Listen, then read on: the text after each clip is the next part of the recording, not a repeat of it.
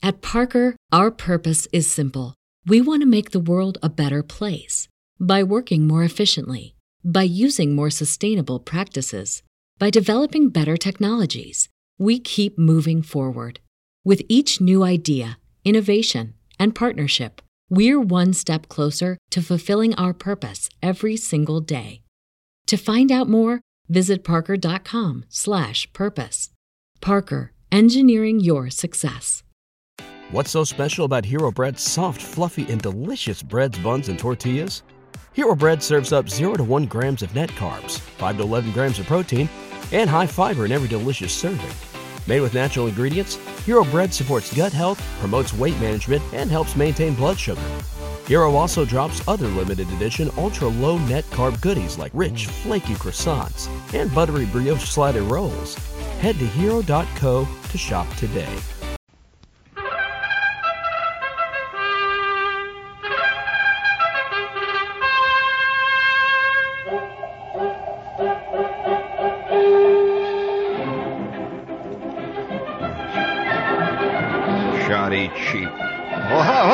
There, gang. oh, George, I knew that you'd come. I, I knew that you couldn't just throw me aside like an old used glove. I knew that very well. you see, it's because I have a basic faith in mankind. yes, indeed. Uh, I have a basic reality in the eventual truth of the eternal verities that all of us live by, right? well, we certainly do, don't we? Uh, I say a penny saved is a penny earned. That's what I always say. I, it took me a long time to come to that conclusion, but uh, I know it's going to make a lot of people mad, but I say that. I, and I also say, uh, look before you leap. I, I, I say that all the time. People get damn tired of hearing me saying that, but I say it all the time. I say, look before you leap. Penny saved is penny earned. Hello there, this is old Uncle Wiggily here. And uh, you sit on my knee, and uh, I'll tell you a few stories. One thing I would like to warn you is that the following program is not for women and children. Uh, tonight, I thought perhaps it might be worthwhile to expose Winnie the Pooh for what Winnie really is. You know, it's a very uh, lightly disguised track for, uh, well, uh, get right down to the nitty gritty here in just a few minutes. But thought we'd warn you that, that make sure that you're uh, George. Uh, I can't remember. It slipped my mind, but uh, I was right on the tip of my tongue. Right on the tip. I'll, I'll remember. Uh, shoddy piece of. Oh, hi there. It's good to see you, gang. Of course, it's a inbuilt failure. Uh, what they call the inbuilt failure factor. It's a good word, factor. It's a you know, it's like the Mets. Uh, there's a lot of talk that the reason the Mets lose ball games is because they have an inbuilt failure factor, which is to say that part of every ball game that is played is played with as part of the equation of the ball game. Let's say A is playing B. Uh, ostensibly, it should be a clear-cut equation where A plays B. A swings at ball, B attempts to catch ball, then B swings at ball, and A attempts to catch the ball. Uh, however, there is such a thing as the inbuilt failure factor. Uh, have, have any of you ever heard of the random factor of the theory of mathematics, the random factor? You know what is it, the random factor? Well, uh, bringing it down from uh, technical phraseology, the random factor means bad scene. You know? I mean, you, you, you spend 400 hours, man hours, putting together this fantastic structure of uh, ideology, psychology, physiology. You, you know, you work like mad building this thing up. It's all set to go, and then you blow a fuse. Everyone sits around. Failure is what I'm talking about, friends. Failure. The American way of life has no place for failure. And I say to you as I look out there through the darkness, you look me right. Come on, don't chicken out. You look me right in the voice coil. You look right here where I am. Look right at your radio and say to yourself, and say to me with a smile on your face, I am not a failure. Okay? Feels better, doesn't it? if you please, Roger, please. If you please. Oh, oh, I was walking through the park one day in the merry, merry month of May when I was taken by surprise by a pair of roguish eyes while I was walking through the park one day. Razzmatazz, la da da da tia, la da da da da da da la da da da da da da. Oh, you ain't no failure, are you, Dad? La da da da da, la da da da da da da. Oh, life can be one long, one long, long song. I was walking through the park one day, oh, in the merry, merry month of May, when I was taken by surprise by a pair of roguish eyes while I was walking through the park one day. I said, of that. Hold it, hold it, hold it, hold it, hold it, hold it. Now, you reset that, Roger. We're going to use that once in a while to brace that backbone of the average walking around scratching, spitting man who carries failures around him, festooned over him like ancient grapes of an old, old vintage season. You know, you sit there in the bus and you see these people get in and sit down, or you watch guys jump out of cabs and they're carrying these thin leather attache cases. They've got this silver hair and that $400 suit, and they're playing it big. And yet, yet, mankind is slowly beginning to concede that the random factor, the failure factor, is an important part of existence. For example, are you aware now, uh, speaking of uh, the random failure factor, we have a little note here from the silly section of the New York Times. That's the section in the last part of the paper where the real stuff is happening. You know, I, you can read you can read the New York Times all you want, hour after hour. Read the editorial page. You get nothing but all these platitudes. You know, that we should think good, we should love each other, and all that. nothing to do with the way it really is. You know, the fist fight, nitty gritty world. And it's only when you get way back in the back part of the page, you know, uh, you know where it says the surplus values that are available, the stuff you can buy, the silly section on the weekend section of the Times. For example, do you know that on a recent one, you could have bought yourself, by mail, you could have bought yourself some uh, surplus 88 millimeter mortars that make uh, souvenirs. It says for the collector. Well, it's also kind of fun to lob a few mortar shells over to the next apartment house to see, you know, how action is going. And, and among other things I found here, would you please uh, sneak that in behind me again, once again? Uh, you can now buy a new radio new radios now for sale. It says something about us. It says the new gramophone radio.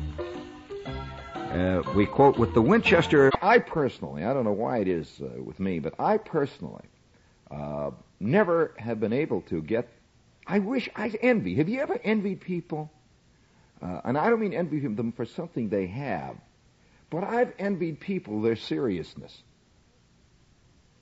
I really have. I wish I could seriously.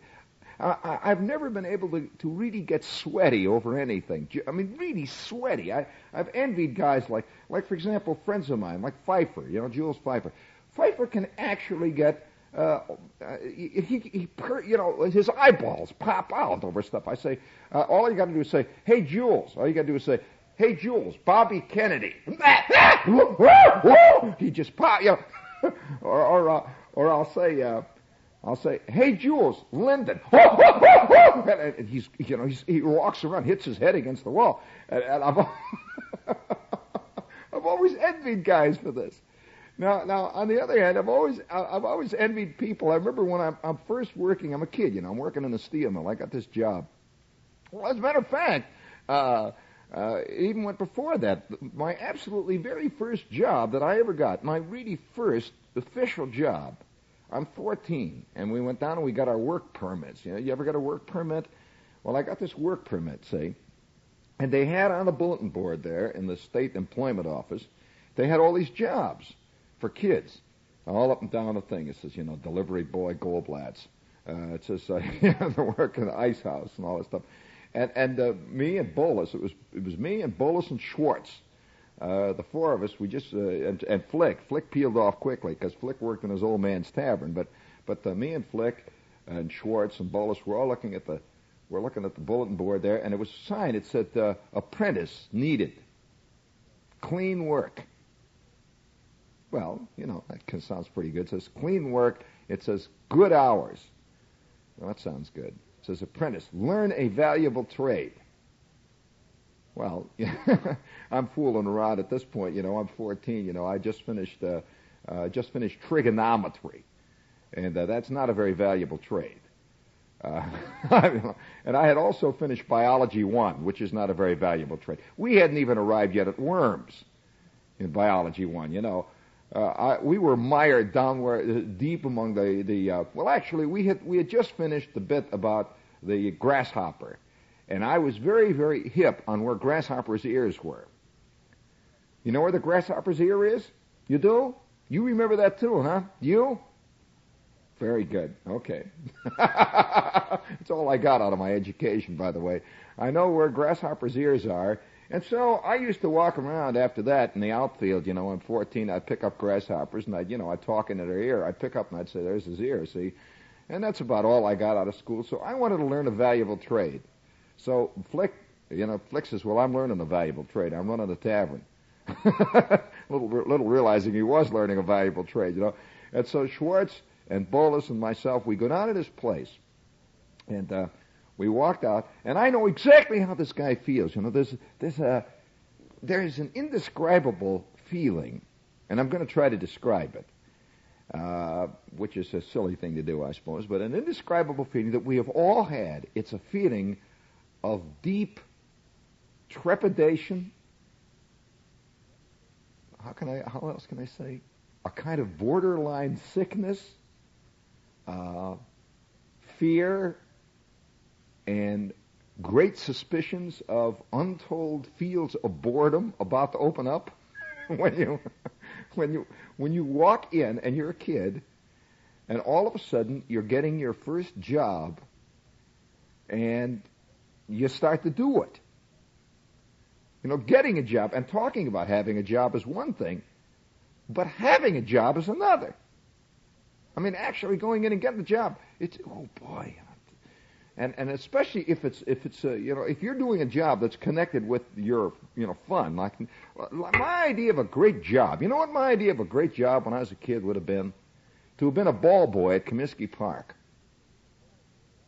Yeah, you ever seen those kids on TV once in a while? Uh, the ball boy sitting down there and he's wearing a Yankee uniform and uh, somebody hits a foul ball, he you know he runs out like mad and picks up the ball before the kids can jump over the stands and grab it.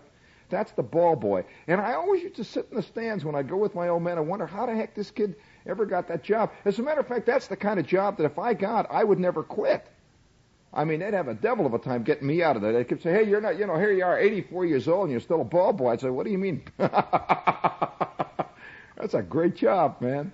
And I always wondered how you got jobs like being the bat boy, you know, for the Detroit Tigers or something like that. And so here I am, me and Schwartz and Bolus, we got this job in a piano factory.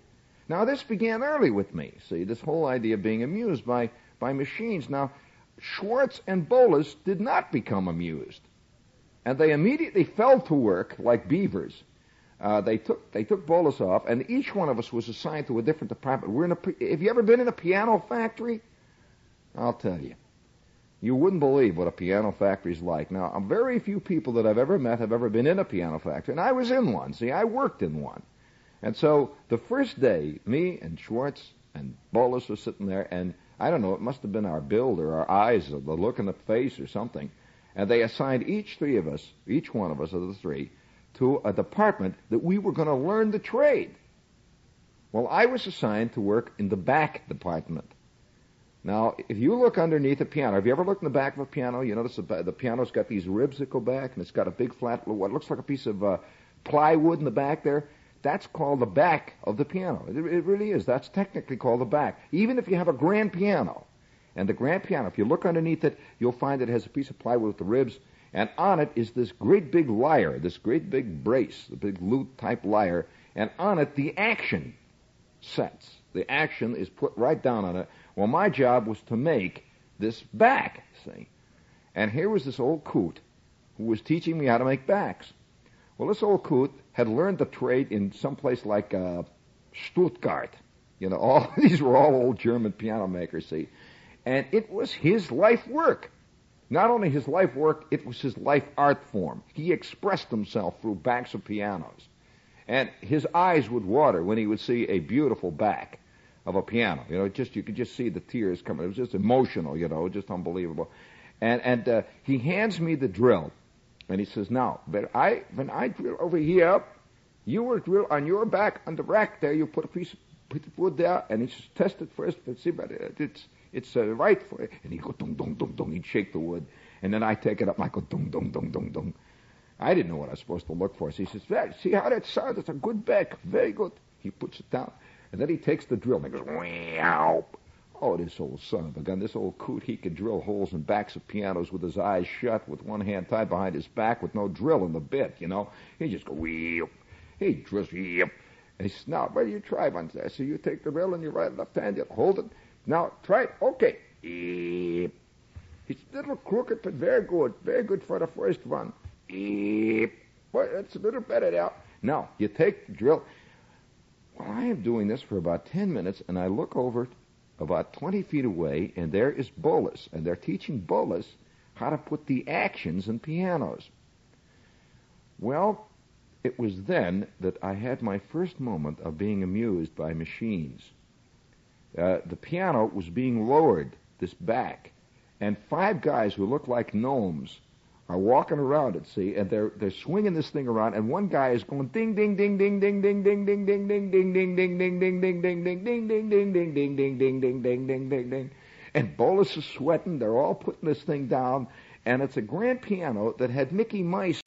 What's so special about Hero Bread's soft, fluffy, and delicious breads, buns, and tortillas? These ultra low net carb baked goods contain zero sugar, fewer calories, and more protein than the leading brands, and are high in fiber to support gut health. Shop now at hero.co.